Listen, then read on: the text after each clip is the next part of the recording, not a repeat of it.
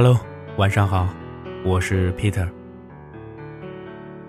今天跟大家分享的这个故事名字叫做《即使这般爱你，也不过是个熟人》。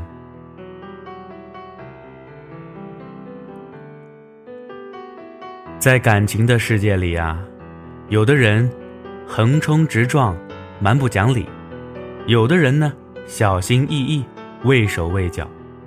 前者的好处在于不会错过自己爱的人，只要自己喜欢，立马表白，甭管对方的什么想法，先把自己的想法说出来。而后者不同，好像爱上一个人就像欠了人家钱一样，生怕别人知道。肖安是个名副其实的好人，在我所有的朋友关系中。他总是能让人最有安全感的那个。每次聚会啊，每个人都尽量多喝，因为只要有肖安在，他总能把我们安全的送到家。就是这样的一个人，才会让人觉得意外。肖安三年前分的手，便一直没再找女朋友，我们都觉得他可能是太喜欢前女友了。一直没有走出来。可是毕竟三年了，再深的感情也该告一段落了。平日里也没少劝他，但他总是嘿嘿一笑的躲过去了。昨天，电话里哭得一塌糊涂。我问：“怎么了？”他醉醺醺的说：“我喜欢三年的人，没有了。”问了原因才知道，三年前他分手后认识了一个姑娘，平时关系处的也挺好。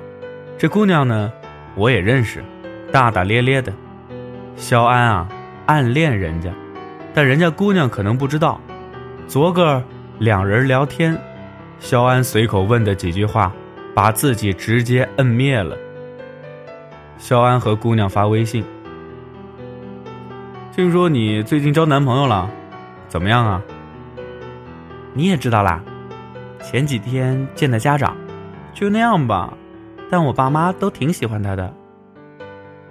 哦，那挺好的，还行，打算年底结婚，到时候你得来啊。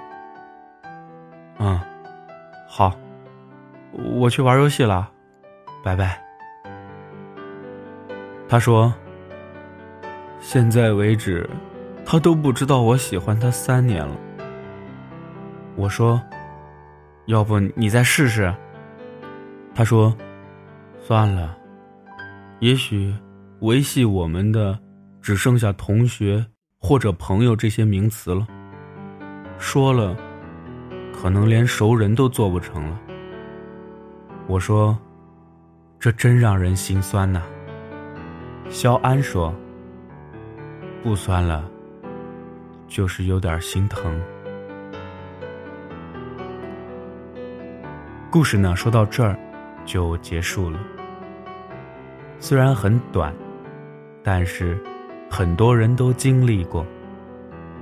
那个暗恋的人，他如今怎么样了？你还会偶尔去关注一下他吗？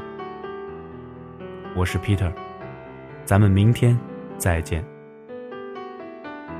打开微信右上角添加公众账号 “Peter 讲故事”，每天一个故事，分享你我身边最真实的生活。咱们明天再见。